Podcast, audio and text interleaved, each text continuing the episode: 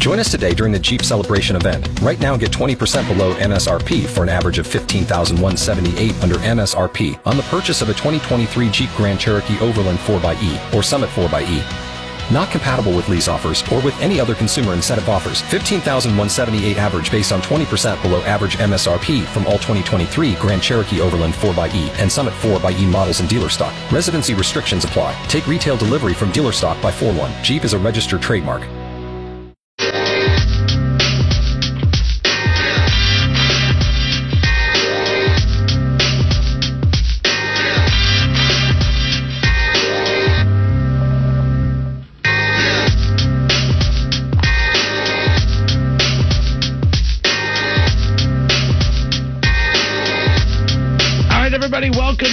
Is the Justin Kinner Show live here on Dayton's ESPN radio station 1410 Wing AM. Happy Friday. This week flew by. It's been a busy week. A lot happened this week. Like, for instance, uh, the week started, we were in baseball season, and the baseball season's over. Well, at least it is for your Cincinnati Reds and even your Cleveland Indians. And, uh, both teams kind of went out in similar yet different fashions. I mean, your team at least put up some runs. Uh, I stayed up until one thirty in the morning watching that game. It was a what four hours and fifty minutes, not including the rain delays. I stayed up and watched that game. Now, if I was like a super baseball fan, it was a great game to watch. It was super entertaining. But I'm not a super baseball fan. I am only a fan of my team. Mm-hmm. So it is gut wrenching to watch your team go up four to nothing and then give up a grand slam and be down and then fight to come back and and take the lead. Then they take the lead again, and then you tie it up again, only to lose it in the top of the ninth, basically. And then you got guys out here that I've never even heard of trying to swing the bat. You know, then Frankie Lindor. He's basically going to be leaving town this year.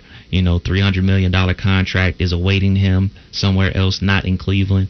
And Tito, you know, basically is up in limbo if he's going to be able to manage the team next year. Obviously, the name change is coming, so it was it was just like a gut punch of every emotion watching that game, man. And then coming here yesterday, I was in the building doing some production, and uh, you know, I got the Reds game on in the back, and then next thing I know, the game is over, and then it dawns on me they didn't score a run in two games two plus games technically. 13 innings in game one. Now they, again they did it the old fashioned way. They embarrassed themselves in only nine innings Ugh. yesterday. The cincinnati reds season has come to an end. And uh, you know it's funny. I was thinking about this earlier.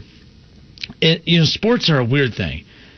You you go into I mean you are so excited every season and more times than not your heart will be broken. Every season. Dayton Flyers fans, your season will end in a heartbreak, right? Like uh, Steelers fans, your season will end in a heartbreak, right? Like yep. Browns fans, Bengals fans, like every one of us. Let's be clear. The odds of any of us who are diehard fans of any particular team, more times than not, every year we let ourselves get up just to be let down. Yeah. Like, isn't sports the weird? It's the only thing that we do. Like, think about if you are a music fan I mean, you may there are songs you like and don't like, but rarely do you get disappointed as a music fan. If you're a movie fan, okay, oh that movie was disappointing, but you're not disappointed, like you're not losing sleep over. Sports fans, that interest right there, that's disappointing. Yes. That's disappointment. You, there may be some like positives along the way, but the way I feel about the Reds right now, I feel more dejected after their playoff performance than I would have had they not made the playoffs at all. Mm. Like I'm not even I don't even know if I'm saying that I would rather them not made the playoffs. But I do know that as of two weeks ago, I had mentally moved on from this team. I had already convinced myself that this wasn't a playoff team and that everything, you know, that, you know, getting that off-season state of mind. The Reds always crack me up because they do a great job of by December. That's why I love Reds Fest. I love the Caravan. I love the things that they do because they break your heart September. You're over it. You're tired. You're done with the Reds because they always continue to lose. But then guess what?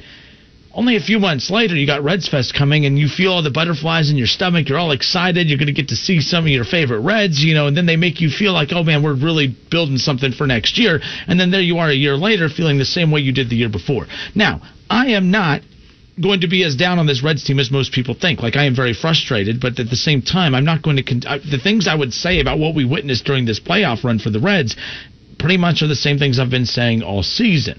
Um, I mean, do you have to give credit to David Bell for the Reds getting to the playoffs? Kind of. And I say that because this team spent money to be a playoff team. They were Mm-hmm. supposed to be a playoff team. Um, this wasn't a team like, for instance, uh, I remember when the Cubs, you know, they, they won the World Series in 2016. The year before that, they made the playoffs and they nearly went on a deep run. Like they were ahead of schedule. Um, they were, you know, that was the first year that Maddon was with the Cubs and they made the play. They were, you know, taking on, they hit the ground running. They were ahead of schedule then you feel good about where you're at. The Reds aren't ahead of schedule. They're well behind schedule. So even when they do accomplish certain things, you want to be excited and happy about it, but then you also feel at the same time that it's like, well, okay, we got here, but let me ask you, Reds fans, how how excited were you that the playoffs were here? It was a fun game on you know Wednesday night, the extra inning game. Um, they could have come away with that. I mean, it's not as if they were just destroyed. You know, I, I went golfing with a buddy last night, and I, you know, I asked him, I, I you know, my friend Brady. I said, hey, I know this sounds weird, but like, what's what would have been a worse way for the Reds to go out? And I'll ask you the same thing. What if Wednesday they just got beat in nine innings and they only had one hit and they didn't leave runners stranded because they didn't have runners in scoring position? Like Wednesday, I felt weird after that game because I wanted to be angry, but I wasn't. It was it was it was a good game. It just they they couldn't convert on the runners that were on base. I know that's what's what you have to do. You have to score runs. You have to bring runs in. But I feel like I would rather have them lost like that. I think, or would I rather have them lose not getting hits, not getting on base? Like they went down swinging that day. Mm-hmm. Technically, kind of. That's a weird thing to say considering how many saying. strikeouts that they just went right past them looking. But you know what I mean. Well, I guess it depends on how you like to watch your baseball. Do you like to watch a pitcher's duel? Because that's exactly what the Reds were involved with with the Braves. Or do you like a slugfest, f- run, scoring, some type of excitement? And that's how the Indians lost with runs and excitement. Um, for me, since I'm a very casual baseball fan, I like to see runs. I like to see some home runs if I'm gonna be tuning in. I mean, like we said with the first game with the Indians, Aaron Judge hit a big blast, a two-run blast to start the game off before I even got down to eat my dinner, and then the same thing happened with the Indians in game two.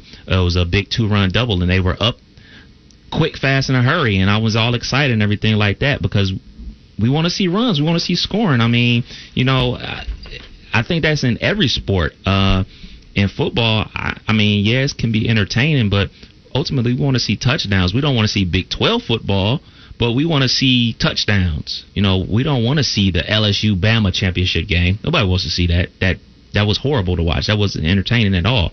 Um, so I go with, hey man, at least that's what I'm hanging my hat, on. At least I got to see a very entertaining game. You know, you bring up a good point. What do fans exactly want? And again, I'm stepping out of this Reds conversation for a for a, a bigger conversation here because it, you're right though. We always say, oh, you know, we like for instance the NBA. Oh, they score too much. There's no defense. But then when there's defense, they're boring. hmm Baseball, when they have good pitching and there's no offense, oh, this game's boring. But then when there's too many runs, oh, there's too many home runs. There's no, you know, there's no fundamentals to the game right now. There's no small ball. What do fans really want? Football, same thing. You mm-hmm. want the Big Ten's boring, but then the Big 12, you don't respect what the Big 12 does. Right. So what do you want? Like, what is the happy? I mean, I mean, I guess the SEC is the happy medium where you have mm-hmm. defense and offense. So of course that's what you want if you're a college football fan. I know I'm not trying to stir the pot with this, but that, that's why I believe the SEC is a perfect blend of football because it does. You have you're watching NFL guys on both sides of the ball. You're watching good football on both sides of the. But the Big Ten.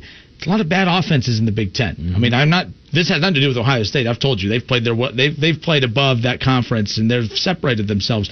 But the Big Ten, it's it's a you know smash in the mouth type of conference. But we that's too boring for some fans. The Big 12, well, that's very exciting. You think you would like that? Oh no, there's no defense. Well, you hate defense over here. You hate offense over here.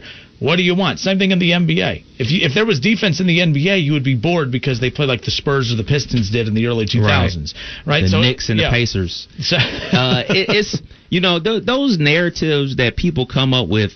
uh, For me, since I watch a ton of sports, I find them to be fake. I don't believe a lot of these narratives that people spit out there about uh, all the NBA does. They don't play any defense.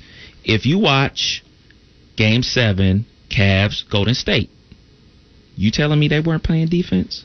You telling me that wasn't a defensive game? Because the final score, with all those three pointers that they're jacking up, with all these great players out there, was in the 90s. They weren't scoring. It wasn't 120. You can say that about the regular season, but in the playoffs, there's been now in the bubble has been uh, very high scoring, but lockdown defense still happens in the NBA, especially in the NBA Finals. I'm not sure we're gonna get that in this matchup of the NBA Finals, but in the last couple years, especially the Cavs Warriors, they've been playing a lot of defense. I mean, that's the only way the Cavs had a chance was to play defense in those games. I think people get mad because it's not that they don't play defense. It's that they're well, it is that they don't play defense. It's not that they can't play defense. It's that they choose not to play defense four times than not. Until the last when you turn on a game, yeah. But again, it's hard to be if you want that elite offensive production. If you know anything about that, you're not going to get that at both ends of the floor. Right. At least not for 40 minutes or however you know from different you know I, I think because like the people that say stuff like that, they're a little bit older and they're used to seeing a basketball game play out a certain way. But if you watch game one of the NBA Finals and you've been watching the season play out, especially since its return to the bubble, you've known that the Heat are hitting over 43% of the three pointers. And in this game, in game one, they shot 20% on their three pointers. It wasn't just because they were missing, it's because guys are closing out. It is because the Lakers play Lakers great. tallest, longest yeah, team in the they NBA. play great defense. So the game is just different, and and that goes for any sport. Like you know, I am a guy who likes a blend of small ball. I like to see guys being advanced off the bunt, but I also want to see some home runs. Ultimately, I just want to see dudes cross the plate. So if you're advancing dudes with a bunt, you know, with a sac fly to score, whatever, I just want to see guys cross the plate. But you talk about how the Reds game, like they were swinging for the fences, and they're only down one run. Yep. Why are you doing that? I It's- don't get that. What I don't. That makes absolutely no sense. that's like the line of the game from Alex Rodriguez on Wednesday. And again, he drives a lot of people nuts. But my favorite line from A Rod that night was so. Again, you are trying to play this new style of baseball, the, the analytics era. Can it's forget small ball, it's hit it out of the ballpark, you know, right? Like that's what everyone's trying to do. So he said, okay, but if you're not capable of doing that, Right. why are we doing that? You know, like you got to play to your strengths. And let's be clear, the number. I mean, you hit 212 on the season because you're not trying to put the ball in play. You're trying to hit the ball out of the park. But the problem with that is, is that that's not who you are. Um, that's who you're capable of being when you got guys like Moustakas and Eugenio Suarez. But let's be clear, outside of those two, no one looks. I mean, Aquino had that magical September. I think the worst thing that could have ever happened to Aquino was that September, uh, or that August, I should say. The I, I know that sounds crazy. Aquino had that magical August last year, where I mean, he just uh, it was 15 home runs in the month. That's the worst thing that could have ever happened to him because I, if you people always like to do the whole look at the back of your base baseball card thing. Well, that's what's called an outlier. That month is an outlier, Right. Because there are way more months. And again, hasn't had a lot of you know time up you know at, the in the on the roster, but there are a lot more numbers showing that he's average to below average than numbers showing that he's that. And people just keep looking at the expectations of what he was able to do in that August. That's what's frustrating um, as far as that's you know is concerned. But keep in mind, like so, A Rod said this. He goes, so you would rather lose playing your way than win the old school way. Like you are that adamant that you are that aggressive in trying to make you know America's pastime a thing of the past. You are that set. I mean, it amazes me. Baseball's all about tradition, but yet baseball right now is all about nothing but non-tradition. Everything, everything from the uh, way they approach, a, you know, an at bat, from the way that they pitch, from the way that they field, from the shift, everything. Everything is non-traditional about baseball, but yet you're trying to preach to me about how it's America's pastime. Baseball is it's all about tradition. You don't mess with baseball. That's all baseball is right now is being messed with. And I thought that the way baseball operated, and I'm not talking about roster movement or money or anything. I'm just talking about the way it's played. That has changed dramatically over the last 10 years, and you cannot convince me that it has changed for the better. I used the comparison the other day. Yeah, Ron, that's great. You know, he says that he brings up the bat flip. I love the bat flip. Yes, sir. Um, not many people, Reds fans probably hated. I think it was Ozuna yesterday uh, when he hit the home run. He was doing some taunting around. People hated that. But you know what? Reds fans shut up because where were you when Trevor Bauer is doing the hollering and the screaming and the stupid little McGregor thing that he does walking off, which I also don't have a problem with. Yeah. I just like to bring out the. I like to bring up the hypocrisy of if Trevor Bauer is allowed to show up a hitter when he strikes him out. Which I'm all for, and I don't look at it as really showing him up. I look at it as showing emotion. Yes. But in the baseball, you know, dictionary, that is showing somebody up, right? Like they're the most sensitive athletes in the world are baseball players. Basketball is pretty sensitive, but that that leads to the conversation. You know that that adds to the entertainment aspect. We're gonna get to little crybaby Kyrie Irving coming up here in just a bit. But if Trevor Bauer, who I have grown to like more and more as the years gone on, I've never debated his his skill set, but when he gets a big strikeout at a big moment of the game and he stares down the batter that he just struck out and screams and hollers and all this stuff, I love it. And me as a viewer, he's bringing me into the game. I'm like, oh, I can't wait to see him come back out either the next inning or the next game that he pitches because I like that guy. I like that energy right there. I don't. I mean, me as a fan, if I'm new to baseball and I tune in and Trevor Bauer in inning number seven of a scoreless game in the playoffs and he strikes a guy out and he shows no emotion and he just calmly walks back to the plate. How am I supposed to know that that's an exciting moment of the game? You're Greg not. You're not drawing me in, and not everyone has to be Trevor Bauer, but Right. you've got to allow guys who are Trevor Bauer to be Trevor Bauer, right? Mm-hmm. So if I'm Ozuna yesterday and I, he did the bat flip and he did all these weird little like you know I don't oh he was doing the selfie thing he was doing the selfie thing up the base paths, and he continued to mock and taunt them because again this goes back to they were upset with Trevor Bauer hooting and hollering after every strikeout the day before. I am all for pitchers doing what Bauer did, and I am all for with Ozuna what he did yesterday. It adds to the the back and forth because half the time I know people are all about sportsmanship and you're all about doing what's right. Just because you taunt the other team doesn't mean that that's the wrong thing to do. And it, it depends how you're taunting too, by the way. Like if you're up like by 15 runs and you're still doing it, okay. But in a playoff game, you you go through hell and back in a long 162 game regular season or a 60 game COVID season. You've been through hell and back to get to this point. Enjoy it. That's what you played all year for. You risked all these players risked their health to be able to play in the playoffs, and you finally get there.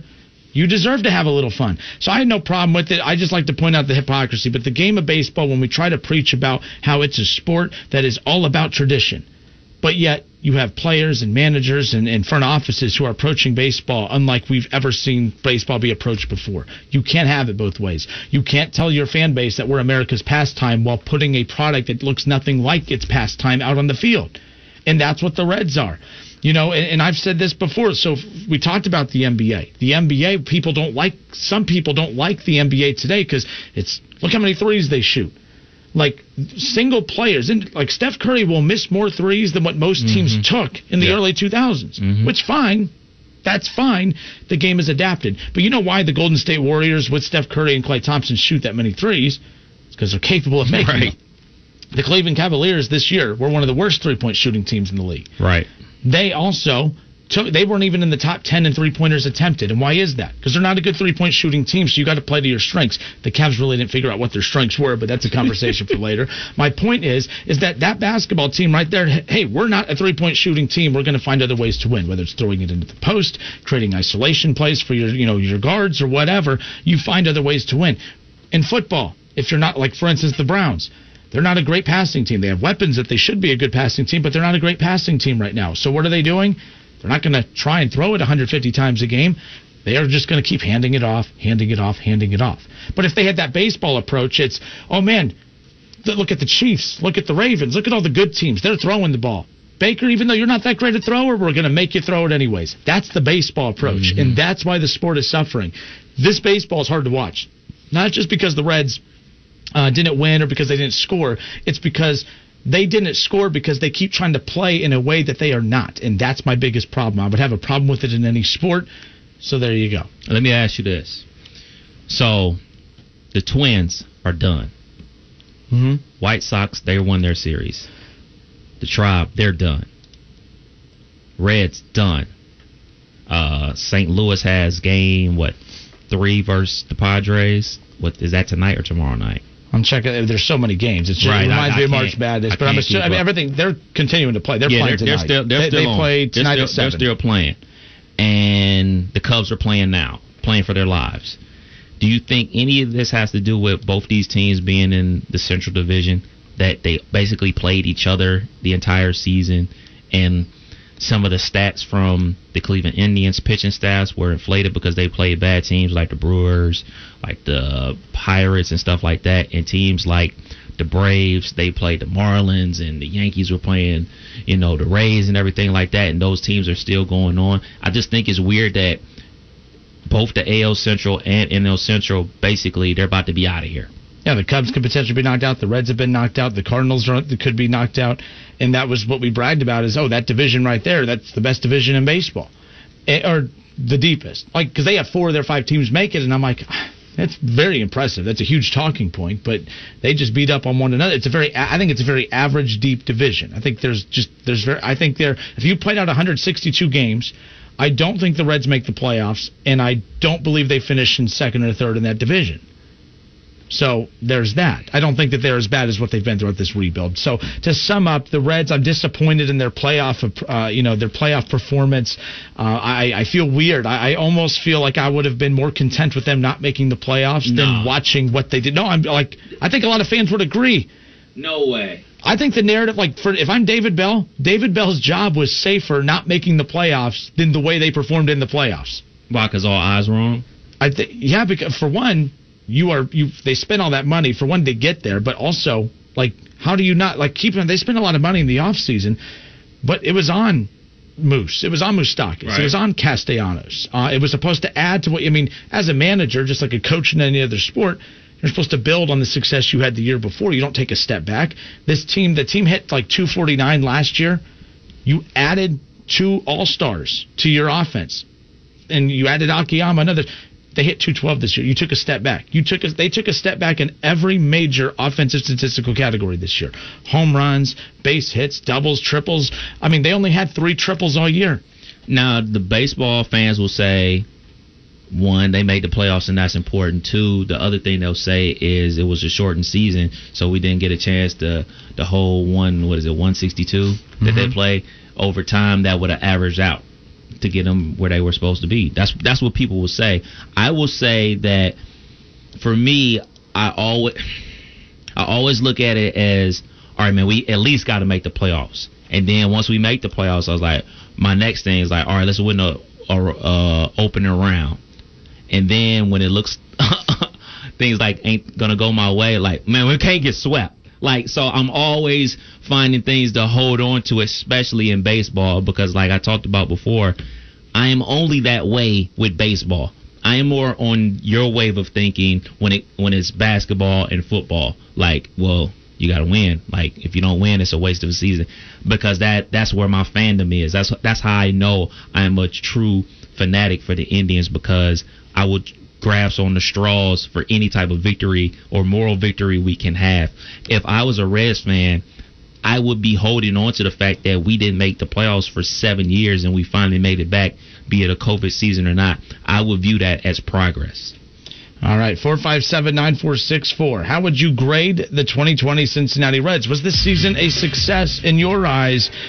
457 9464 will officially open up the phone lines to you. 457 9464. Uh, And again, keep that in mind. We're going to take your calls. We'll get your Facebook reaction here. We are live on Facebook. Head to the Justin Kinner Show on Facebook, and uh, you can watch us live there. You can leave your comments in the chat section, and we'll be able to get your opinion on the 2020 Cincinnati Reds. We got a lot to get into. We're going to go three and out with the Cleveland Browns and Cincinnati Bengals. Four reasons why both teams will win, and four and three. I'm sorry, three reasons why we believe both teams will win, and three reasons why we believe both teams could lose this weekend. The Bengals are favored in their matchup against the Jaguars. The Browns are an underdog against the Dallas Cowboys. The high school football playoff uh, is the, the whole field is set.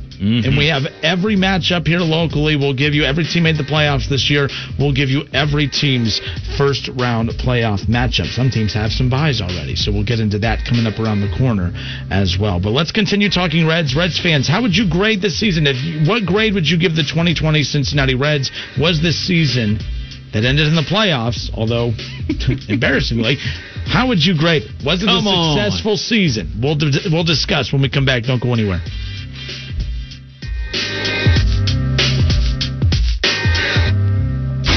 The Miamisburg Vikings versus the Centerville Elks. It's the ESPN Dayton High School Football Game of the Week. Tune in this Friday night at 7 o'clock as Justin Kinner and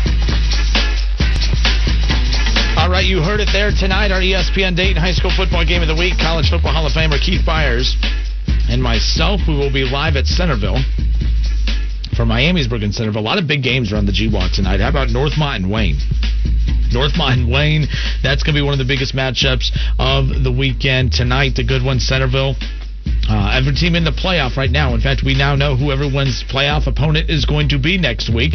Uh, Centerville has a game. Obviously, we follow along all year, and it's like, man, we just can't wait for March Madness. Like as, like for instance, the Dayton Flyers this past year. Everyone was so highly anticipating the NCAA tournament. It's like you build up all year to get to that point.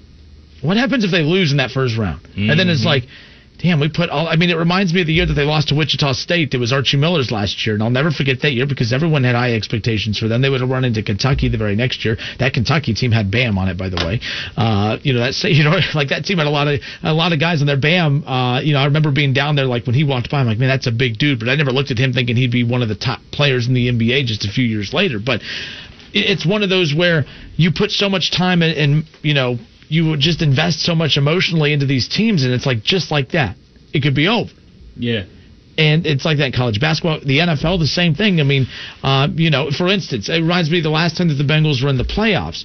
We were at a point where the Bengals were winning a lot. They were getting to the playoffs for five straight years, but fans stopped caring about the regular season because everyone knew that the next step in the progression of the Cincinnati Bengals was getting that playoff win. Was you know, and it's not like they've never won a playoff game before, but you know, uh, within this last decade or two, it's been a little dry as far as that's concerned. so it's like you know, it didn't matter every time they would get a big win during the regular season in the early 2010s. It stopped mattering as much, especially that last season that they were in, because the only game people cared about was that very first playoff game. Well, guess what? Everyone knows the last time the Bengals were in the playoffs, that historic meltdown that happened at the tail end of that Steelers game, as you're very well aware of. And it's like, th- so it's like, man, Bengals fans, like, we went through all this all season to get to this, just to have it be taken away from us. It's done. And I feel like that with the Reds right now. All the complaining, all the David Bell chatter, all of, you know, the Trevor Bauer, everything. I mean, so much happened to make this season magical for the Reds that it's like, it's over. How is it over?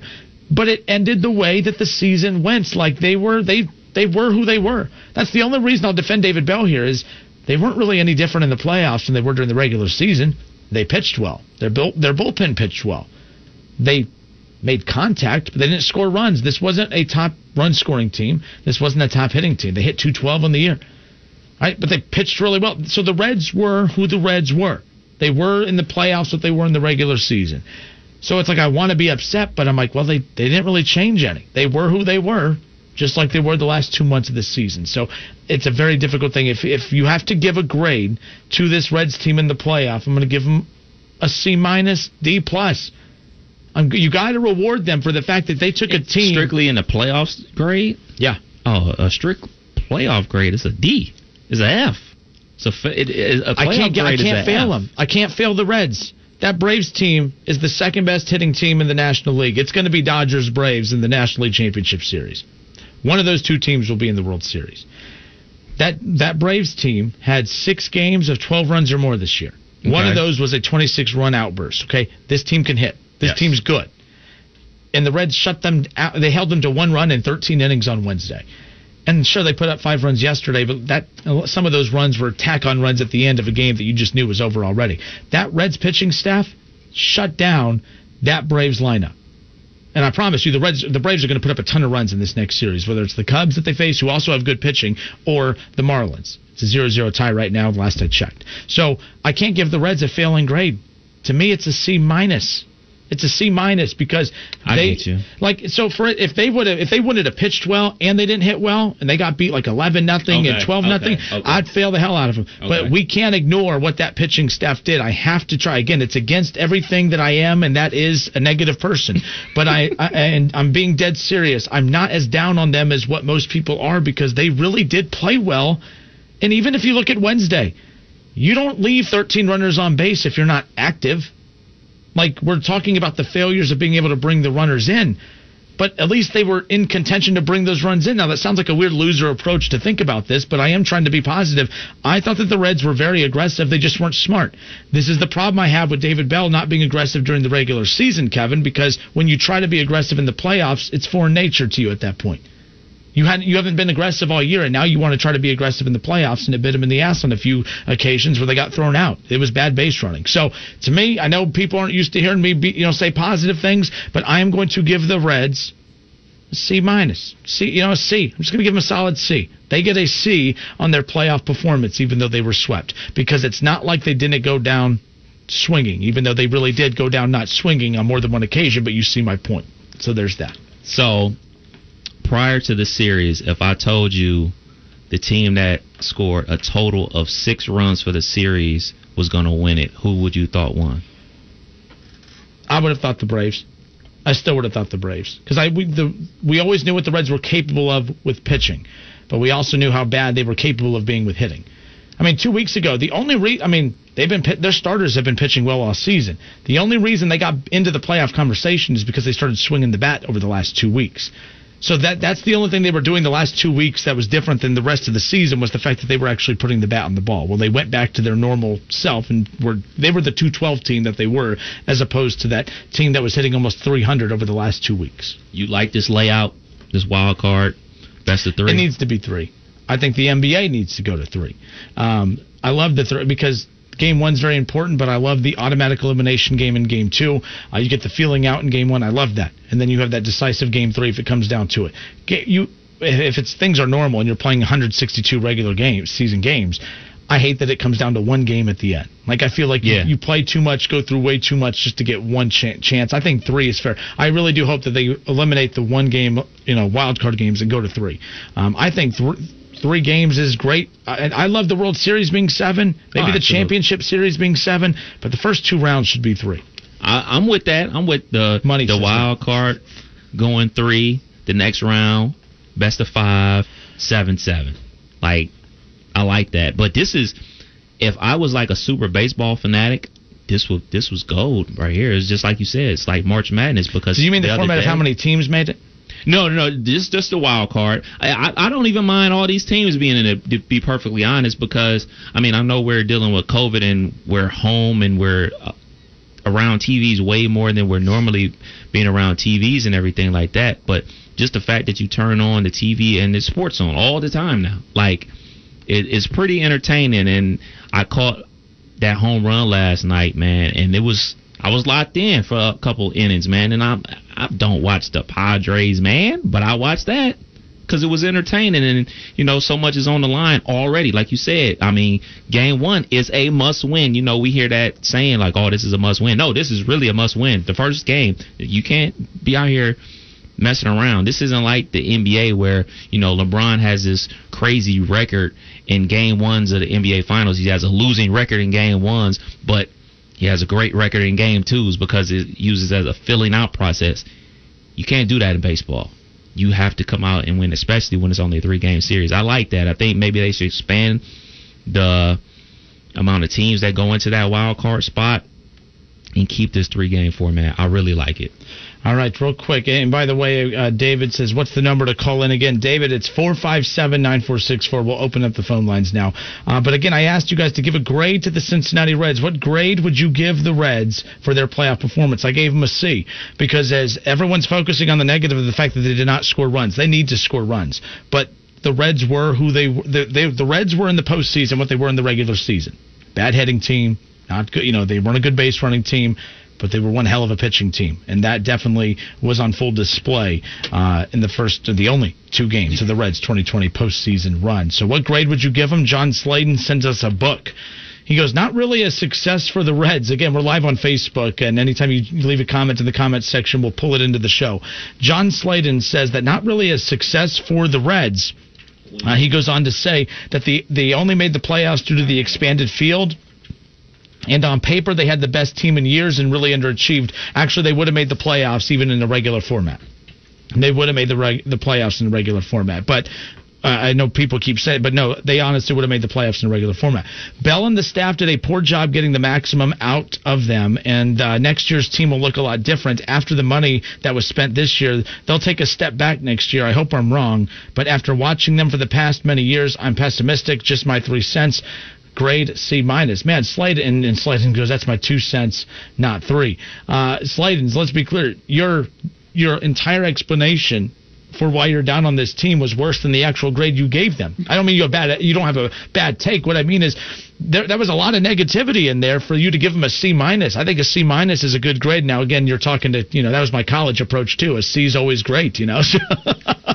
Yeah, your mic's off. Good but- enough. So, um, but yeah, he gives him a C minus. But you're right, and and John, that was my whole approach. We had Hal McCoy on last week. I remember asking him. It's one thing, you know, you could be excited about this team making the playoffs this year, but I feel like, you know, let's use the Cubs as an example. Years ago, uh, when the Cubs made the playoffs, you know, after they had Kris Bryant and they go out and they get Maddon and they finally, you know, the things started coming together. They they developed a lot of talent and then they filled, they plugged a lot of holes in free agency. They started like hitting their stride. They made the playoffs a year earlier than they were expected, and then it's like once they made the playoffs that year, you felt like, oh man, we have something special. We're good this year, but we're going to be even better next year. I don't think the Reds feel that way. They made the playoffs this year. You would think that after not making it for seven, that you would feel good about that and think that you're, you know, on the way to being better. I don't feel like the Reds making the playoffs was a foot forward in regards to many feet forward to you know for the process. I just think that this was something that uh, you know they took advantage of a 60 game season. They don't make the playoffs in 162 if they have to play out the rest of the season. But it is what it is at this point. I, I thought that was interesting as far as that is concerned. Let's see what else we have on Facebook. Don Roberts says, "Are you really surprised this happened to the Reds? Did you really think they could win in the first round, hitting 221 as a team? Don, you're wrong. They're 212 as a team, but." Um, look, with the way that pitching was, the Reds had 13 runners on base in game one. You bring in two, you win the game. You bring in one, you win the game. As far as I'm concerned, with the way the Reds played on Wednesday. Yesterday, I'm not going to look at all five runs that the Braves scored and say, you know, that the last two, you know, Adam Duvall, of course, of all guys, gets a late home run to kind of, you know, seal the deal. But um, no, I'm not surprised, uh, Don. But I do, I will say this: with the way the pitch, the pitching performed so fantastic that yes, they could have actually hit that low of an average, had one to two runs scored. They could have probably won this series with four runs total in two games with the way that they pitched. And unfortunately, didn't work out that way. All right, so we've gone to the Facebook feed. There's more we'll get into, but let's go to the phones. We got David. David, how are you, sir? Not bad. How are you? Not too bad, unless you're going to cuss me out. no, I don't plan on cussing you out. never have, never will. Anyways, uh, it's a mixed bag with me with the Reds. Um, obviously, the first thing I got to get off the chest is I'm a Braves fan, so obviously it comes as greatness that we actually finally won a series, but it's also painful because I live here in Dayton, so obviously I'm a Reds fan as well. So that series always kills me when the Braves go against the Reds. So I got that out of the way. The Reds fan and me, it's a mixed bag. Uh, you and I have talked many times about how we both hate David Bell. So, yes, you can give David Bell a pass, I guess, on one hand because they were exactly what we thought they were in the playoffs. But on the other hand, the reason I don't give him a pass has been the issues that we've had with David Bell for the however many years. I what is it? Two years he's been manager now. Three years. Two years now. Yeah, two years. Okay. Well, in those exi- entire two years, I feel you, me, and a bunch of others have been saying the exact same thing. He doesn't bunt. He doesn't move runners over. He doesn't steal. He doesn't hit behind. They don't. They don't teach him to hit behind runners. Well, all that came through to fruition in this series. If one of the guys gets on first base, they bunt him over, and you get one of those singles, and you come in and there's your one run, and then they're probably walking out of game one with the victory. Another problem that there's been going on with this team for two years, they can't run the bases. Well, that came back out to kick them in the teeth again. Uh, Castellanos running the third with the ball in front of him. Uh, you're taught that from Little League Baseball. I played baseball my entire life. You're taught that from Little League Baseball. The ball's in front of you, that calls on you okay, you want to you want to fade towards the side of aggression. Okay, maybe possibly, but there's there's aggression, and then in my opinion, there's stupidity. Going to third base on that ball is stupidity. The ball's right there. Duvall has an arm. And They should have all. They should have all teams know that too. By the way. Right, exactly. and then- and then and then you want to try some pee wee little little league ball, uh, first to third move on uh, action there to get the other guy thrown out. I I mean, it's just it's. And then the, the biggest one to me is you see what type of game it is in game one. You have overrated Joey Votto standing at second base with one out and I understand it's one out and you don't want to get doubled off. But the third baseman had as much chance of catching that line drive as you and I do standing right here, right now, today. And you go back two steps and you don't get driven in on one of Suarez's only hits during the, during the entire series. That you have to score there. You have to score there from second base. Everyone's going to sit there and say, "Oh, the third baseman could have caught the line right." No, he wasn't. He wasn't catching that ball. He dove to do exactly what he did. Dupe Joey Votto to go back to second base, and, and now he's going to run to third base. And what wound up happening? He got stranded, and that's the problem. They don't know how to base run. They don't know how to hit. They don't know how to bunt, so they can't manufacture runs. And the only way they can get runs is exactly what they did in the 60 game sprint hit home runs. And that's been my problem since day one when Bell started managing this team. So you want want me to give them a grade?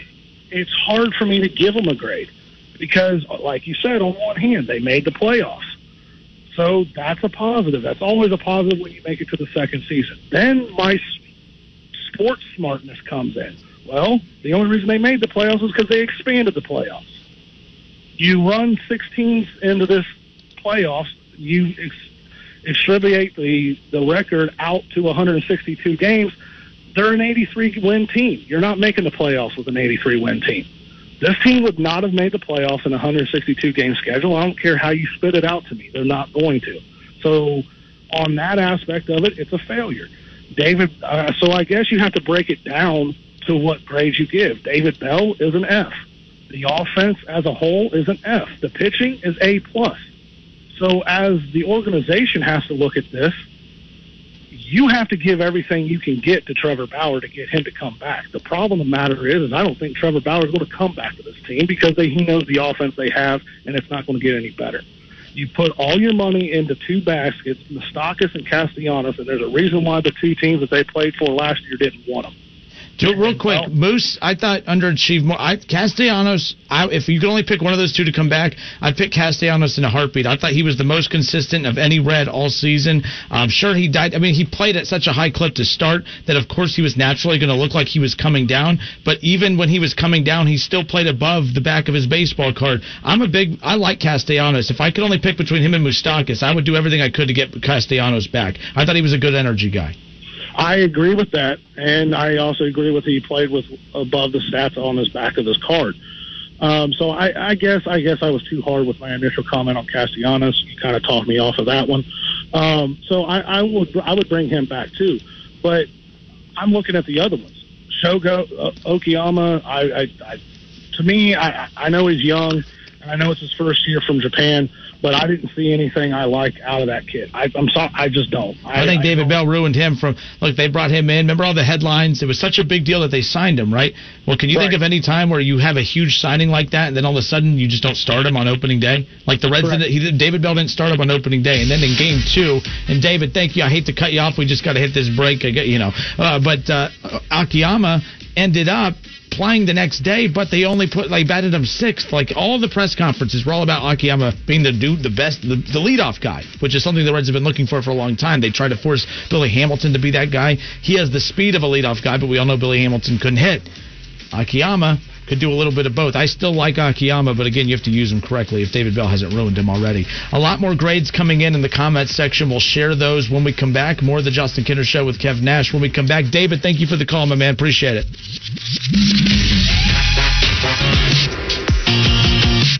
All right, and we are back. Justin Kinner, Kev Nash with you here on a Friday. Just a reminder, head to wingam.com. And if you're watching live on Facebook, there you see it, the Pro Football Pick'em Challenge. It's up at wingam.com. It's already on the way with the $25 in Frickers Fun Bucks. So go to wingam.com. It is presented by Frickers, of course. It's the Pro Football Pick'em Challenge. And make sure you submit your week- weekly picks coming up here in just a few moments uh, Kev and I will be going uh, giving you our week four picks as far as that's concerned. How about the Jets? The disaster that is the Jets continued last night. The uh, road to 0 and 16. They got a tough decision to make with Sam Darnold. It's not Sam Darnold's fault why they're bad, but I think it's a situation like they they they might have ruined him. Too many quarterbacks are ruined in the National Football League. And Bengals fans got all upset when national media was bringing that up. I mean, national media was acknowledging that a lot of quarterbacks get ruined in the NFL and it's because they go to certain franchises. Now the Bengals at least had a, a you know they had a at least a you know history with quarterbacks that doesn't show that they destroy them. But hey, The offensive line could potentially do that to Burrow, but Burrow's showing signs. But look, so did Sam. Sam Darnold showed a lot of great signs in his rookie season. Baker showed a lot of great signs in his rookie season. So enjoy the rookie season because that that's the honeymoon period. It's that second year where you really get to find out what you have. And uh, yeah, we're going to talk about that in Baker Mayfield. We're going to go three in and three, or we're going to go uh, uh, three and out with the Browns and Bengals coming up. Three reasons why we believe both teams will win this weekend and why both teams will lose this weekend. That's coming up around the corner. Uh, David says, uh, "Thanks for taking my call, guys. He'll call in later if he's allowed." You mean by us or your wife or your boss? I don't know. David, you're always welcome to call back in. Uh, we're talking Reds. Dan Casaban on Facebook says, I miss Castellanos. Maybe he'll get traded back to Detroit. Dan, I'm assuming that you are a Tigers fan. I'm assuming that that's what that means. But no, I really do. I liked Castellanos. I think that the worst thing for Castellanos was is that he started out so hot, so his numbers were like sky high, Kev. And then when he started playing, when he started flatlining and just playing normal, still getting on. I mean, take a look, folks. He led the Reds in every major offensive statistical category uh, except for home runs, and he still had a lot of home runs. So this is a guy uh, that was the most consistent Reds hitter, but he had such a hot start that if you looked at his numbers, they were declining as the season went on. They were just declining back to his normal, numbers. So he provided what you needed out of him. Moustakas, feel bad for him because opening day, I mean, he crushed the ball opening day. Uh, he was hitting right off the bat. And then he had the COVID scare at the beginning. He missed some time there. Then he had an injury later. So there was two chunks of time, which may not seem like a lot, but in a 60 game season, absolutely, it is a lot. Moustakas was never really to get back into the swing of things, no pun intended, but you needed more out of Moustakas. You needed more out of Castellanos. Uh, you needed more, and forget Castellanos. He was on base cons. The only reason we're talking about him getting thrown out on that occasion is because he was at least on base. He was trying to make something happen. Got to be smarter than that, um, but I'm not going to hold that against him as far as that's. We're giving the Reds a grade. Doug Toby, he's giving the Reds, just like uh, David did, he, he separated everything. Doug Toby is giving the Reds an A for their pitching. C minus for coaching, a B minus for defense, and an F. Actually, these aren't minuses; these are dashes in between. I see what you did there, Doug. Uh, I get an F for comprehension. How about that? An A for pitching, C for coaching, a B for defense, and an F for hitting playoff grades. Uh, I think that's fair. I think that's fair because uh, it's tough to give this team just one overall grade. I did like an average. I gave him a C. Uh, people thought I was crazy for giving him a C, but I think like bad, a bad grade. Okay. So you're saying this? Uh, actually, Keith, go ahead and elaborate on this. I what are you trying to say? So you're saying this is normal, not easy D minus and a waste of talent. I don't know if it was a waste of talent. You had guys on base. Like I think we are. How do you word this though? Because you had runners on base. It wa- like to say bad offense. When I think of bad offense, it's just oh they they couldn't hit and they couldn't score runs. Well, they hit. They had 11 hits. They had 13 guys on base. Uh, they combined for like 15, 16 hits, and they had almost 20 combined on base, you know, runners on base in two games, and they didn't bring one in. They fail as far as that's concerned. But to, to sit there and say that the offense was horrible from top to bottom, I think that's in between. I, I, I think that's in between as far as that's concerned. Uh, Ron Moreland says, sorry, Kev, one more. Red, Ron Moreland, he says that the Reds get an F. Uh, wait, what? Ron, I can't. I'll figure that out later. We'll try to read yours later, as far as that's concerned. Coming up here uh, in just a few moments. Let's get to some NFL talk. We're gonna get back. To NFL fans, the season is finally here. Get your picks submitted at wingam.com. Click So the Reds are out of the playoffs, but we are keeping an eye on some of the other playoff games right now around Major League Baseball. The Marlins and Cubs playing today. 0-0 tie in the top of the sixth inning. Again, that series, uh, the Marlins lead. The Cubs are trying to fight off elimination. Their game got postponed due to weather yesterday. And, uh, yeah, speaking of postponements, uh, the Titans and the Steelers, their game was postponed this weekend uh, till later on. We have an, uh, we finally have an update on that as far as when they will play. Uh, so that's coming up here around the corner. We'll get into some more of the NFL discussion. Final news and notes as far as the comment section is concerned in response to the Reds. We'll take those comments at Wing A. Or I'm sorry, on the Facebook page, the Justin Kinner Show on Facebook. Give that a follow. Leave your notes in the comment section, and we will interact with you that way. Or you can call us at 457- 9464. Coming up, we'll go three and out with the Browns and Bengals just around the corner. Uh, we'll also give you our week four NFL picks. Keep in mind, uh, we do have high school football tonight. Keith Byars will be live. Keith Byars and I we will be live in Centerville. Miamisburg, Centerville, kickoff at 7 o'clock. You can tune into the game and listen in on 1410 ESPN Radio and, of course, online at wingam.com. Uh, we're always amazed at how many people tune in on the stream, and it's always cool that, again, right now with limitations to go to games, still a lot of fans at games. For the amount of limit, like, I still can't get over that. When that was announced that, you know, there would be a lot of limits on how many, you know, fans could attend high school games, Kev, I was expecting ghost towns. Mm. And I'm not saying that it's uh, just as good as a full stadium, but I mean, I tell you what, the schools have done a good job of trying to keep people separated. But um, those are still some pretty good atmospheres at games. Uh, and I, I tell you what, tonight's going to be a lot. Of, there's a lot of good games. Centerville, Miamisburg is going to be good, uh, but Wayne and Northmont, that's a game Yeah. right there um, that a lot of people have circled as well as. Tonight's the last game, the last week of the regular season. Crazy. Playoffs start next week. I mean, you've been doing this a long time, doing high school football games, and everything that's been going on with COVID, and now that everybody's available for the playoffs, man, what do you think's going to happen? Are we going to see like more upsets, or it's going to be like kind of like the status quo? I think you're going to see a lot of upsets, but I don't know how much of true upsets they are, mainly because you've had six weeks. Um, which seems like a good amount of games, but at the same time, you've had six weeks to try to figure out an entire uh, an entire bracket in different regions and different divisions. I think a lot of teams are going to be not properly seeded. So sometimes if you see a lower seed knock off a higher seed, is it gonna, or a higher seed knocking off a lower seed, or whatever you call it. I don't know how much of those are true upsets. We know who are, you know, a lot of the top teams are. I mean, look, Springfield's going to be good come playoff time. Uh, I really like Wayne, Cam Fancher, their quarterback. I mean, I tell you what, that, of all the players we've watched, and again, this is no slight to any of the players we've watched, but Cam Fancher has, has been. I've enjoyed my time watching him the most. He's been at fantastic. Chase Harrison at Centerville's a really good quarterback, and we've seen him get better each week. Um, but the quarterback, and Tayshawn Smoot at Springfield's really good too. Um, again, it, it, it's the quarterback is, so different. Just do the GWOC games we've covered, um, but we haven't branched out there. Northmont, I haven't had a chance to see their quarterback um, either. But I'm a big fan of what we've seen in the games that we've called here. But I don't know again how many of these are going to be called upsets. I don't know. I think it's tough to seed. There's no playoff point system. It's just I think coaches were a big part of seeding these teams as well. you think that's something that's going to continue? Does everybody's available for the playoffs? I thing? sure as heck hope not. I sure as heck hope not. Um, I, I sure as heck hope not. As far as I'm concerned, I really don't. I, I don't want that. And we've talked about this. You know, I was upset when they expand. Keep in mind, this year they were going to expand the playoff anyway, or maybe that was going to start next year. There's so many changes to everything that I can't Right. keep up. But um, they were going to expand the high school football playoffs, which was a Yeah. huge deal. But at the same time, yeah, it was going to go from 200 something to 300 something, or whatever it Yeah. was. I'm not a big fan of expanding the playoffs or having everybody get in because the the one thing that's magical about the high school playoff for football is the fact that it, it's rare to make it. So, I mean, some schools live there, all right, but other schools, like for instance, I went to Van Wert High School.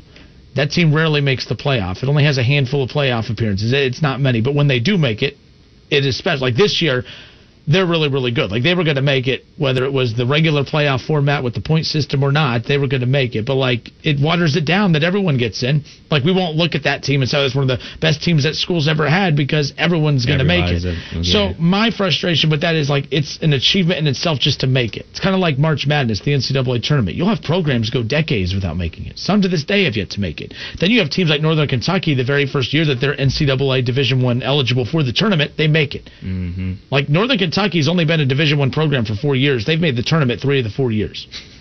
Like, Crazy. isn't that crazy? Like that, that they have a great story. I love their story.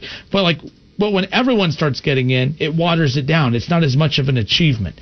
Um, that's why the Reds this year, it's like some people aren't really buying into it as much because, eh, well, they let all these extra teams in, and it just doesn't feel like as much of an accomplishment. It's hard to make the playoffs in baseball. It's hard to make the playoffs in football for some programs. It's hard, you know. So when you do accomplish it, it feels special. I don't know how it doesn't feel special when everyone makes it, but I think this year they made an exception for the right reasons. Fair enough.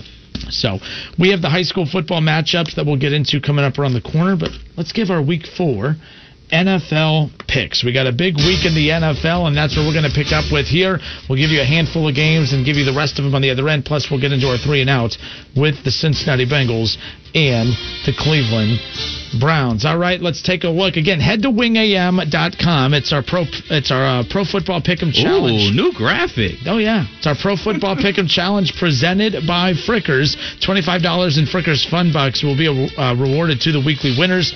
You have to register at wingam.com. So Kev and I right now are using that to submit our weekly picks because we have not done that. Now we can't win, Yeah. but I like to know that I know more about football than you.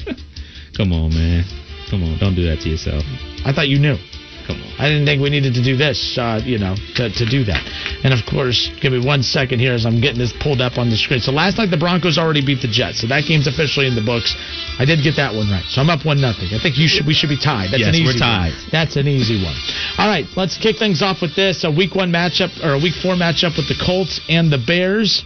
Ooh. Who's winning this matchup right here? The Bears are the are the worst undefeated team in the National Football League, but they did look like a completely different football team when Nick Foles came into the game. You have Nick Foles against Philip Rivers, Bears Colts. The Colts are a three point favorite. What say you? I'm going with the Bears, man. Why not pick the Bears? I'm a Nick Foles guy, and I think that Philip Rivers is done. So that's as simple as it's going to get for me.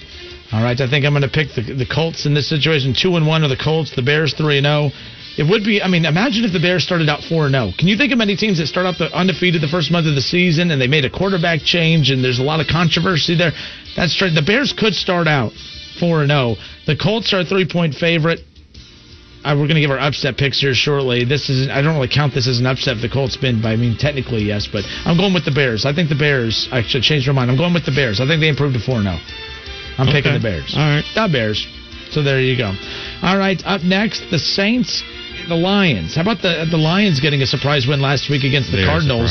Uh, you know, the you know the Cardinals were a two and zero team to start, and uh, no one really gave the Lions a lot of chance here. But they're a four point underdog. Saints a four point favorite. And Troutman got a lot of playing time with the Saints last week, which was pretty cool. Do the Saints improve to two and two on the season? Do Mike- they beat the Lions? Michael Thomas is back in the lineup. Saints win. That simple. That simple. He, Drew Brees gets his number one weapon back. Uh, you know, we can talk about Drew Brees being done. I've been saying that for a couple years now. But when you have a receiver like Mike Thomas, who can take those short passes and debo people all the way to the end zone, it makes him that much better. So Saints are going to win this game. David Shaw says the he picks the Colts. They've been sacked twice through the first three games. Not bad. That's that offensive line that if I'm the Colts, I'm still knocking on Andrew Luck's door at the end of the year and saying, "Hey, look what we did for Old Man Rivers over here. Imagine what we can do for you, Mister Luck." So that offensive line is- something. Yeah. That's I, I I mean that that's pretty cool uh, to be able to brag about that. All right, so moving on, the Seahawks and the Dolphins. Seattle is six and a half point favorite. Who you got in this one? Soon to be MVP, Russell Wilson and the boys winning this game. This is my upset pick of the week right here. The Dolphins. The fins, the fish. The Dolphins right here. I'm picking the Dolphins. The Dolphins are the only team in the National Football League right now to not turn the ball over. They play a safe style of offense. You have obviously an offense that's coming off their first win of the season. I don't think the Dolphins are that good. I just think that this is a, a good upset pick right here. Again, It's the Dolphins, pick. a six and a half point favorite is Seattle, but I'm going to pick the Dolphins.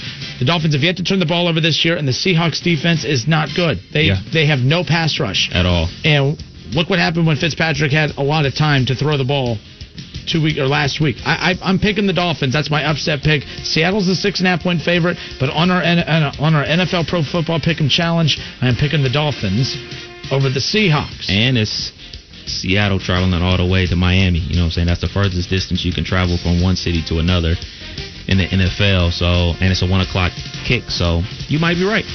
I know I am. I'm going to be right.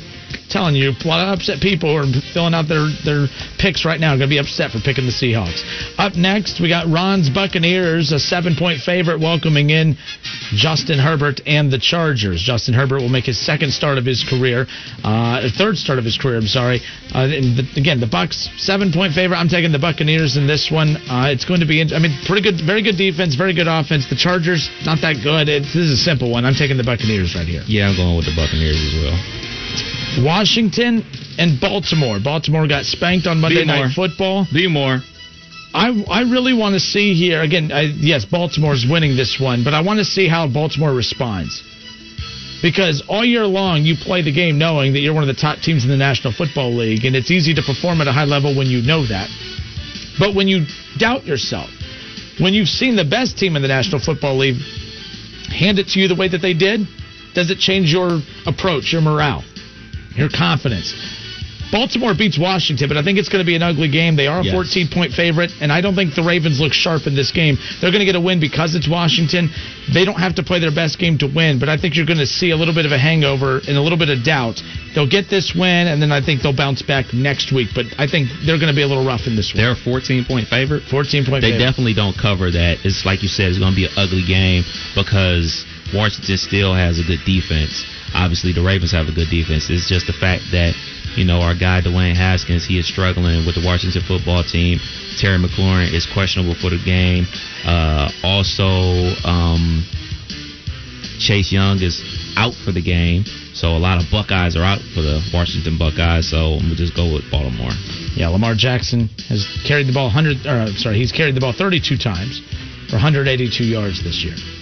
So uh, he, I think he's going to add to that run total. I don't think there's going to be a lot of pressure on him coming up this Sunday.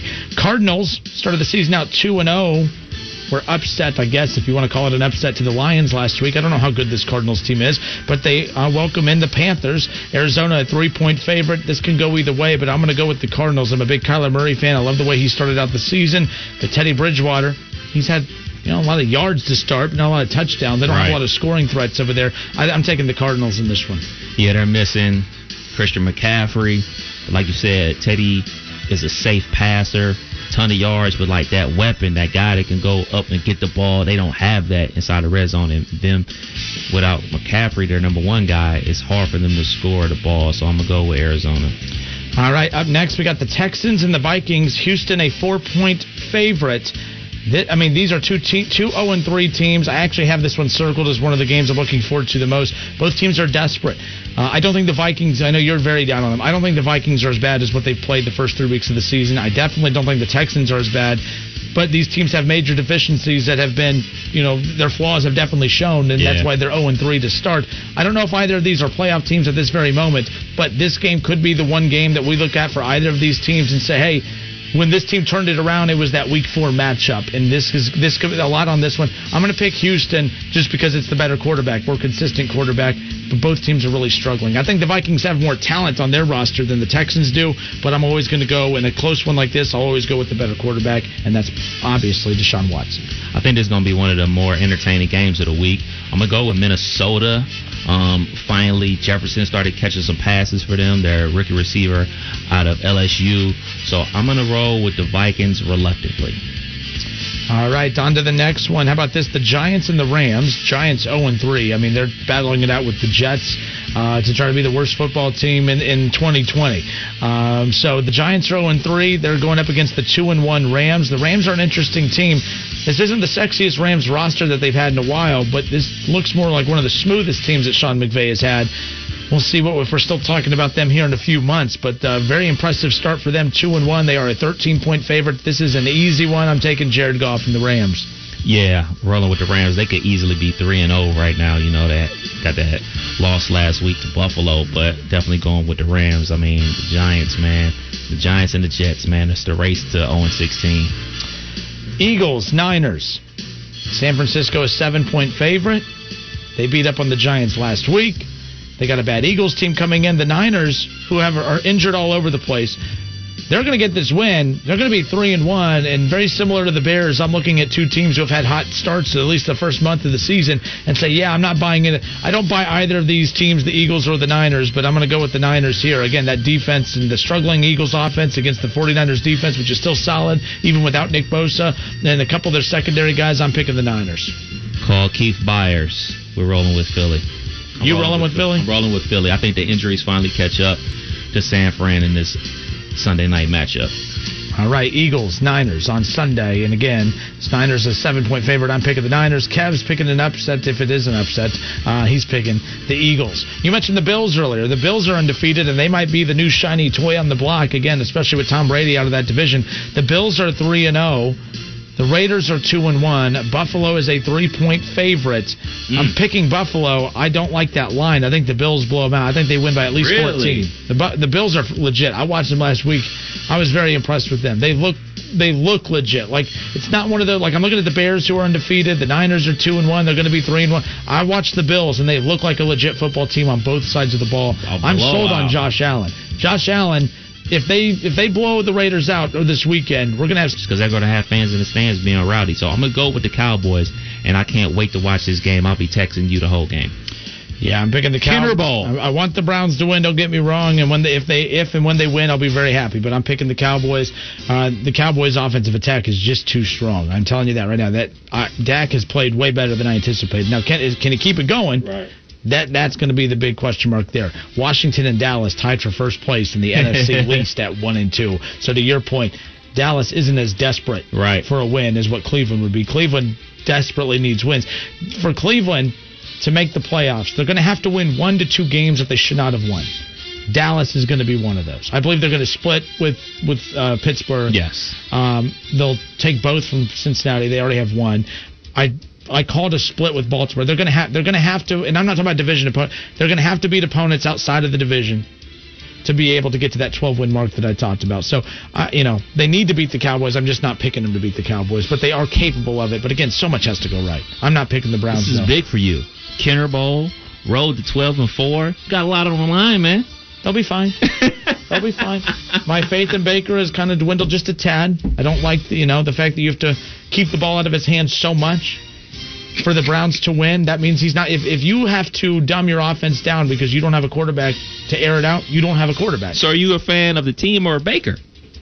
Both, but my faith has kind of dwindled a little bit on Baker. That's all. That's all. All right, folks, we'll, we'll go three and out with the Browns and Bengals coming up here in about 20 minutes.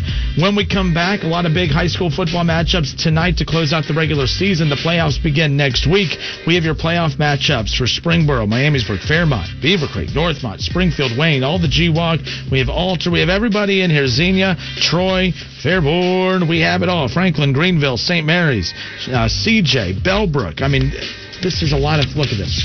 A lot, a lot of playoff matchups right here. So if your team, you'd be listening out for your team and uh, let us know what you think. You feel good about all these teams in the playoffs? Is it okay for one year? Do you want to see it stay moving forward? We'll talk a little high school football when we come back.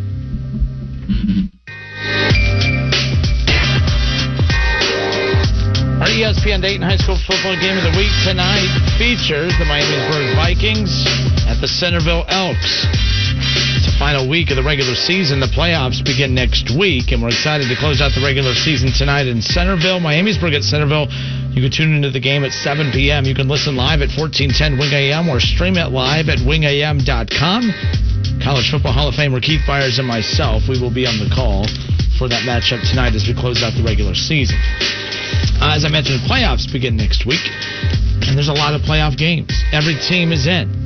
So let's take a look, or at least uh, let's take a peek, I should say, uh, at what these playoff matchups look like. Let's start in Division One, Region Two. Kev, you're going to have Beaver Creek, who's a 16 seed. Beaver Creek's had a rough season. They're going up against Dublin Coffman, the one seed. Yeah, good luck, be- guys. Good luck. Uh, that, that's going to be rough for them. But again, they get they get into the playoffs as far as that's concerned. Uh, Springboro, an eight seed, going up against Findlay. Man, Findlay, they must not have a lot of. I mean, for Findlay and Springboro, the gap between both of those Right. schools, distance wise, is hours. what about two, two and a half? A little more than that. That's Findlay's on the way to Findlay's like Toledo. Toledo, about- right? Yeah, It's like right before you get to Bowling Green. Findlay would be right? about an hour and a half. No, that's that's two hours. Man, that's that's ways away. It's a hump. Either way. Springboro and, and, and, and Findlay is that's quite the gap as far as I'm concerned. Miamisburg is a 13 seed. We have Miamisburg tonight. They'll be going up against uh, Powell Olentangy Liberty. That is a four seed. Mhm. Be a solid matchup there. Fairmont and Perrysburg. Shouts out to Miamisburg. My uh, nephew plays for them. Fullback, sophomore, scored his first varsity touchdown last week. Akio Perry, what's up? Oh, nice. Going up against Perrysburg. Little Perry Perry connection there. Battle of the Yeah. Perrys. All right, uh, Northmont against Middletown. Northmont, uh, who has Wayne tonight. Uh, I tell you what, that's going to be an outstanding matchup there. Northmont and Middletown. Northmont uh, a two seed. Um, Matthew Gaines is Perrysburg's up by or uh, is up by Akron too. So again, some of these schools and you know these regions are there's pretty big gaps here. But again, everyone's in. That's what you got as far as this D two or D one region two. See, Region- that's the thing about it, man. Like, they opened it up. Everybody's playing. That's great. But the bummer is everybody can't go. Everybody can't be in the stands. Like, you know, in this one-off situation, man, you will want the entire student body to be able to go. You want the band to go. You want the cheerleaders. You want the parents. You want the students in there, the friends and everything like that, the aunts and uncles, and this is this is big. This is this is a huge thing, man. You know, a lot of these schools never even been to the playoffs before. They're gonna be playing in the playoffs. So I mean, we talk about like, oh man, you know, Beaver Creek's going up against a big time powerhouse from Columbus and everything like that. But it's still an honor to go to the playoffs, and it's up to them to enjoy this moment. You know, you don't know if you'll be back next season because hopefully, you know, we'll be back to some type of normal normalcy where they don't have to expand the playoffs to everybody being in. Shaw says one hour fifty three minutes. Shaw is that uh, the the Akron one we were or not the Akron one we were talking about the Findlay. That don't sound right. My brother lived in Findlay for a while. And I thought it was a lot farther than that. At least that was the excuse as to why I never went to go visit him. I'm not really sure. and as far as that, Springfield, a three seed, Toledo Whitmer in the first round, Wayne and Centerville. We, we uh, Wayne and Centerville was our game of the week a few weeks ago, and that was one of those. That was That's a playoff matchup. Yep. Get your popcorn ready. Yep. Six seed Wayne, 11 seed Centerville. So we get to see Centerville tonight. We just saw Wayne uh, last week. And uh, I'll tell you what, both of those teams are two weeks ago, I should say. But either way, that, yeah, very good game as far as that's concerned. I like it. Uh, we saw Wayne last week. I'm sorry. Yeah. So Wayne, that I love that quarterback, uh, Fancher. He, he's great. So again, a lot of I mean, again, pretty much the, the entire GWOC in Division One, pretty much. Beaver Creek, Dublin, Coffman, Springboro, Findlay, Miamisburg, Powell, Olentangy, Liberty, Fairmont against Perrysburg, Northmont against Middletown, Springfield against Toledo Whitmer, um, and Wayne versus Centerville. Matthew Gaines said he goes uh, Toledo, not Akron. So there you go. So that was Division One, Region Two. Let's head over to Division Two. Xenia is a 17 seed going up against New Carlisle Tecumseh as far as that their first round matchup. Uh, Troy is a nine seed uh, against Franklin Heights. Uh, then you have Fairborn against Cincinnati Withrow. Um, so again, there's less of these the local matchups too as we go on. I mean, a lot of Division One representation as far as that is concerned. Let's move on to the Division Three, uh, Region 12. Let's go uh, CJ. We'll have Cincinnati Northwest. St. Mary's out of the WBL up north We'll go up against Greenville. So that's uh, interesting. Franklin and Vandalia Butler. By the way, CJ, if CJ beats Cincinnati Northwest, which they, you know, that's a 18 versus 17 seed, they go on to face the one seed in Bellbrook. So that, that'll be a good one there. Bellbrook gets a bye. I wonder how much these games are going to be televised. Yeah, uh, that I do not have that information on. That I do not have that information. I mean, there's so. I mean, only so so many TV networks and every team's in. Check That's going to be tough. Franklin and Vandalia Butler, uh, Tipp City. As long as this bracket didn't get cut off, uh, we'll go up against Ponitz as far as that's concerned. Uh, Celina and Carroll. Celina from the WBL Yeah. will be going up against Carroll. That'll be a good matchup there. Dayton Dunbar uh, against Aiken. The winner will go on to face Alter. And then Trotwood is a three seed. They'll take on the winner between Carroll and Celina. Okay. Like, see, I mean, I know, I know you're not a fan of this, but I like this. I like it as a one-off. I don't want this to be the every year thing, but I, I'm kind of excited, man. I'm not even gonna front. I'm kind of excited for this, just to see what happens. It's gonna be a lot of wait. It's gonna be a waste of a Friday night. Everyone's gonna be blown out. we don't know. Well, we know. oh, we know. Thurgood Marshall uh, has Washington in the first round. They'll go on to play uh, Clarksville, Clinton, Massie. Um, yeah, who has a bye, obviously. And then Waynesville is an eight seed. They have a first round bye. Uh, they'll be taking on the winner between Urbana and Bethel. Again, not a lot of the, these matchups. Uh, Meadowdale, Cincinnati Taft, and Versailles has a bye. They'll take on the winner uh, between Shawnee and Claremont Northeastern. So there's that matchup there. Tipp City Bethel again. Uh, they have was it Madeira? I always get them. I always say that wrong. Medina? No, Madeira. Madeira. That by Cincinnati, I thought. Oh, okay. I'm butchering these. Holy smokes. Uh, Coldwater. Out Yes, of the sir. MAC, they have first round bye. They'll take on the winner. And these brackets are so dang small. Uh, you could barely, you know, Fort Recovery is a first round bye. Anna uh, will go up against uh, Miami East. Arcanum is in, and uh, yeah, Rockford Parkway. I don't know why they. I hate when they do that when these get so specific on that rock. It's just Parkway. We always refer to them as Parkway. All right, you know about this a lot better than I do. Doubt it. Why are I thought like Dayton and Cincinnati were lumped into a region? I think it's easier to do when you're only having X amount of teams make the playoff. Okay, okay. I think this whoever and by the way, I got to find out whoever was a part of this schedule making. I give. I mean, I Nightmare. yeah, good for them. Uh, good for them. Troy Christian, uh, you, the win. If Troy Christian wins their matchup against uh, Ridgemonton, they'll go on to play Fort Loramie. Uh, Maria Stein, Marion Local. They'll take on the winner between Mississinawa Valley and Cedarville. Maria Stein obviously has a first round bye. Uh, and then, of course, my school, Van Wert. They're playing. They have a first round bias. Oh, he's Go Van Wert. this guy. Let's put it this way: they're not known for football. Hey man, I'm not sure what they're known for, but they're not known for football. but they are doing pretty good this year. All right, hour two. Is Don't in- apologize for winning, man. Hmm, gotta do what you gotta do. Speaking of winning, let's talk some Browns. Speaking of losing, let's talk some Bengals. Even though the Bengals are gonna win this week and the Browns are probably gonna lose, but hey, that is what it is. Let's go three and out with the Browns and Bengals. Three reasons why both teams will win, three reasons why they will lose. Hour three, Justin Kinner Show with Kev Nash next.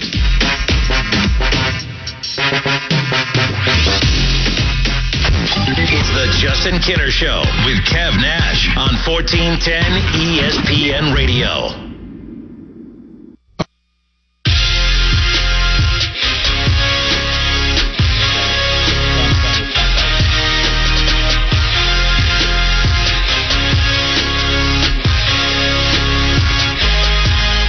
We are back. A little bit of a longer. del- We uh, get any deeper into the show. Let's kick things off here this hour with, of course, going three and out with the Browns and Bengals. We'll start with the Cleveland Browns. Let's go three and out. Browns. Bengals. Justin Kinner and Kev Nash go three and out. We'll start with the Cleveland Browns. Three reasons. We're going three and out with the Browns, three and out with the Bengals. Three reasons why I believe that the Browns are going to win coming up on Sunday, even though I've already predicted them to lose. but here are the three reasons why I believe that they are capable of winning. For one, Dallas against the run is 22nd in the National Football League. They've given up almost 400 yards three weeks into the season just on the ground alone. So Dallas is not very good against the run. And keep in mind, Dallas is yet to face an elite running team. Uh, Cleveland, one of the best running teams in the National Football League. Dallas, uh, not one of the best against the run. And they're going up against their first elite running team here this season. So that's one reason I believe that uh, the, the Browns could beat the Cowboys coming up on Sunday. My other reason is, is of course, Cleveland's desperate. As we talked about earlier, right now, I, I, the winner of the NFC East can have an under 500 record and probably make the playoffs. That's how bad that division is. So the Cowboys, although they are getting sick of losing and they've been right there in every game this year, this is a team that could very easily be 3 and 0. They want to, you know, they could be 4 0 if they win on Sunday, but again, they're just trying to get back up uh, to 3 and 1 on the season. They could do that with a win against Cleveland. I just think that the, the, the Browns are more desperate than the Cowboys to get a win. And the other reason I believe that the Browns can win on Sunday coming up the Browns at some point are going to have to air it out. They can't be safe the entire time. And I really wonder if sometimes you are restricting this team too much, and I think there could be something there. I believe this could be a good passing team if they open it up and don't play so cautious. We talked about Stefanski. Stefanski has always had to play it, you know, be a little cautious. He had Keenum in Minnesota. You had to be cautious with him. Baker, who a lot of people compare to Keenum, I think has more skill as a uh, better skill set as a thrower. If they get forced into a situation where they have to pass the ball because the Browns haven't been down since week one, I think you might see be a little surprised by what the Browns could do through the air. So those are my three reasons why I believe the Browns could win coming up on Sunday. All right. We're on the same page, man. We're definitely on the same page. Is that computer? Yeah, it did. I didn't again? jump this time. I didn't jump this time. okay, uh, for me, it's uh, the Cowboys' defense is very middle of the road. Not only, uh, like you talked about, they're giving up running yards, but they're also giving up 277 passing yards a game. So they're giving up yards through the air and the ground, and the Browns do that because number two, they are a balanced team. I know we look at them being a heavy run team, but they pass very effectively. They've been very efficient in their two wins in the passing game. So I am predicting a over the top play from OBJ from off that play action fake because they do give up big plays. They gave up a ton of big plays to Seattle. Why can't the Browns do that? Go ahead, go ahead. No, I mean Oh. the Browns want to be a good team. They, they have to be able to do the same thing that Seattle did against the Cowboys. That the Browns want to be looked at as a legit, solid team. They they're gonna they can't just be so cautious all the time. They're going to have to let their strengths come to play here. Being cautious is not a strength. Right. And the number one reason why the Browns can win, Baker is coming home, baby. Baker's going back home. He's won high school championships in that stadium. He's won Big 12 championships in that stadium. He's from Texas. He's coming home. Baker Mayfield, be on the lookout for a big game from Baker. All right. Plant the flag. Going three and now. Three reasons. Yeah, exactly. Three reasons why the Browns will win on Sunday. Let's go into our three reasons why the Browns will lose. For the same reason that you think they're going to win, I think they're going to lose. I'm worried that Baker's going to play outside of himself. The reason the Browns are off to a two and one start is because Baker has bought into the Stefanski system. He's been able to. Uh, I mean, Baker has been a big time, high volume passer everywhere he has been. High school, college. Mm-hmm. That's how he won the Heisman. He didn't win the Heisman throwing for 150 yards a game. He won the Heisman because he could air it out and he's bought into the system of being of not being the centerpiece of why this team is winning, and he's done solid. He's done a great job the first three games. My concern is with returning home, with having so many friends and family in the stadium, he might play outside, uncharacteristic to what has led to them having success here early on. Might force some things. That's one reason why I believe the Browns could potentially lose coming up on Sunday. The other reason too that I believe that the Browns are going to lose on Sunday is simply put the defense. The defense has been atrocious. Um, ESPN's Jake Trotter, who covers the Browns. Cornerback, uh, he tweeted this out earlier. The injury report: no Greedy Williams. Adrian Clayborn is out. Uh, Tae Davis, again linebacker, all listed as out for Sunday. Odell Beckham Jr. is good to go as far as the offense is concerned. But look at all those names on the defensive side. How about Denzel Ward, who returned last week and then left? He has an injured groin. He's questionable on Sunday as well. Um, you know, as far as the offense, and then Olivier Vernon too. Olivier Vernon, he's also questionable uh, with an ab injury. So that's a lot of defensive pieces that even when they're healthy, they're a questionable defensive team. Dallas has one of the most explosive offenses. Dak Prescott has been unstoppable through the air first three games. I expect that trend to continue. I am concerned about the Browns' defense against the pass. And the third reason, again, the Cowboys have only given up 831 passing yards in the first three games. They're actually really good against the pass. Mm-hmm. Well, Baker doesn't throw the ball well, but my thing is you're going to have to throw the ball. You have to throw the ball to keep up with Dak Prescott in this offense. Baker Mayfield and the Browns, you will not have success this year if Baker has to is only throwing the ball for 150 yards a game. You could finish around seven to eight wins at that pace, but if you want to be a legit playoff team, if you want to contend, uh, you know, for the division, you want to do all those things. You have to be able to air it out, not every week, but against the teams that you have to do it against. They have to air it out against the Cowboys. Maybe not be the uh, the tone setters with that, but Baker's going to have to prove that he can play that way if they need him to. We know they're a primary running team, but if Baker has that in his back pocket to be able to air it out with Dak Prescott, then that's going to give the Browns the versatility to play multiple different ways. They could win games in different ways. If he is going to only throw the ball for 153 yards a game, they're not they're not a playoff team. And I, as much as I love Baker, if you have to be a run only team because you can't pass the ball, then you don't have a quarterback, and I'm concerned about that moving forward. That's why I believe the Browns are going to lose on Sunday. All right, mine are kind of different from yours. Uh, number three, fans. They're going to have 20,000 fans in the stands at Jerry's World. A distinct advantage over a lot of other teams. We talked about this before the season even started, how some stadiums were going to have fans and some weren't. And we both said it's an unfair advantage. If one stadium can't have fans, nobody should be able to have fans. But in this case, the Cowboys going to have 20,000 Cowboys fans in there going crazy. So they definitely have a home field advantage. Uh, number two, injuries. Not only is Kareem Hunt questionable for the game, your number two running back, your number one cornerback, Denzel Ward, also questionable for the game. Kind of need Denzel Ward out there. They got three receivers out there, Cowboys. He's got to match up with somebody. Is he going to go out there hobbled? Is he going to play at all? We don't know. So that's a big question mark for me. And the number one reason the Browns can lose this game is Dak and his weapons. He's got a ton of weapons. They have the number one offense in the NFL. Nope, not KC. Not my guy Russell Wilson. Nope. The Dallas Cowboys have the number one offense in the league.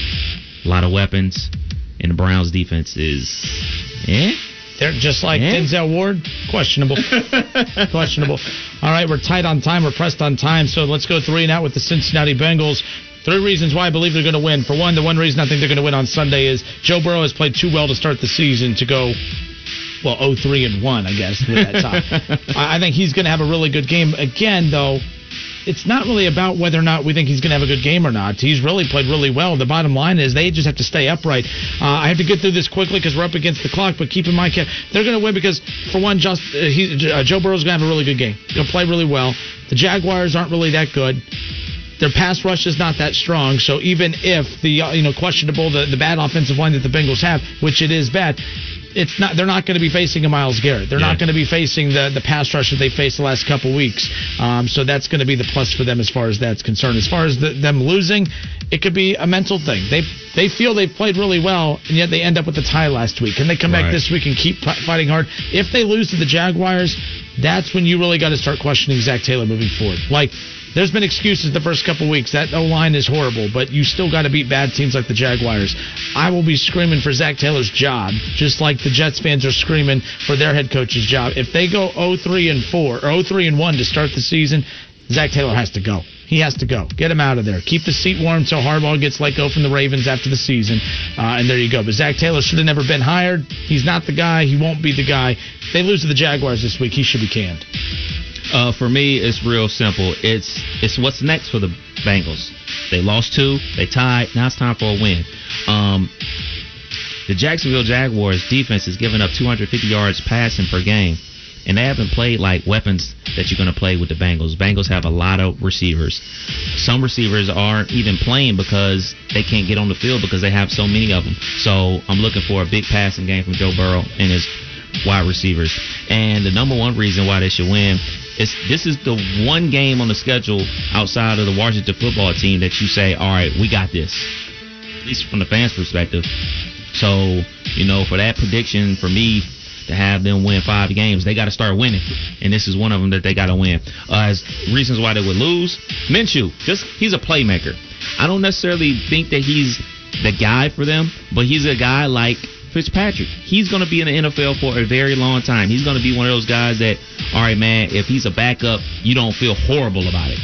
So I think Minshew can make enough plays running around back there like a chicken with his head cut off. Uh, number two, DJ Chark is coming back. Their number one receiver is going to be back in the lineup. So him plus Minshew means problems for the Bengals because number three, no Geno, no Mike Daniels, no Logan Wilson, and also Dunlap. Oh, he's out too. All right, we'll add that to it. Dunlap and no Mackenzie Alexander. He is doubtful for the game. Your number one cornerback that you spent a lot of money on on the off season. So they got a lot of guys out on defense, and they're getting their number one guy back. So That's going to be key. That is definitely going to be key. Again, the Bengals, you have to win no this game. Dunlap. You have to win this game. So three fourths of your starting defensive line is out. Yep. Yikes. Injury report came out today. Wasn't good for the Cincinnati Bengals. So again, there'll be that excuse if they lose to the Jaguars. It's oh this and that. Don't want to hear it. Don't want to hear it. Don't want to hear it. Beat the bad teams. Beat the bad teams. And that is our ESPN Dayton's three and out with the Cincinnati Bengals and your Cleveland Browns. Real quick, David Kendrick on Facebook says Myles Garrett is coming home too. Uh, so he's also making his return home, but uh, you know. Won't be a swinging into the helmet type of affair like we saw against Pittsburgh a year ago. Uh, Justin Nogler, Noggy, he says uh, Bengals by 17 on Sunday. Wow. He says he bets his Jon Kitna signed jersey. It's a $17,000 value. What size is it? yeah, what trash can does it fit in? That's small trash can, large, what have you. All right, more of the Justin Kinner Show. The Miamisburg Vikings versus the Centerville Elks. It's the ESPN Dayton High School football game of the week. Tune in this Friday night at 7 o'clock as Justin Kinner